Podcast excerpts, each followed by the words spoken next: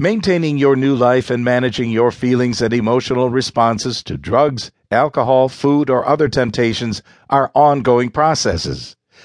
Your emotions can be adversely affected by all sorts of things in life.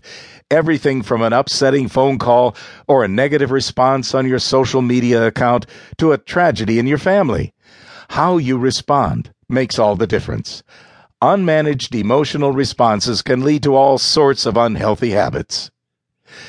You may need to learn how to call a halt, noting that many problems result from being hungry, angry, lonely, or tired.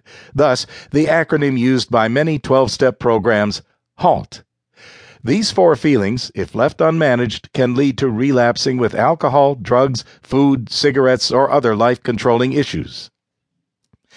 By identifying the events that trigger your emotions, you can focus on better ways of reacting. Concentrate on the rewards of managing those triggers, reminding yourself of the better health, improved self esteem, increased energy, and freedom that you will enjoy as a result of overcoming your guilty pleasures. As much as possible, keep your thoughts on the healthy lifestyle you want, rather than the destructive behavior you want to avoid. Have you ever tried to walk on railroad tracks? No, not the rails at Grand Central Station but have you ever tried to walk the tracks out in the country where the trains seldom, if ever, run anymore? Kids used to do it all the time when I was growing up. I learned an important lesson walking those tracks. If you look down at your feet as you're trying to move forward, inevitably you will fall off. But if you keep your head up and your eyes straight ahead, you can go a long way before slipping, stumbling, or falling down. The same is true in transformation. You may slip occasionally, but don't despair. Pick up where you left off and get back on the track. You can make it.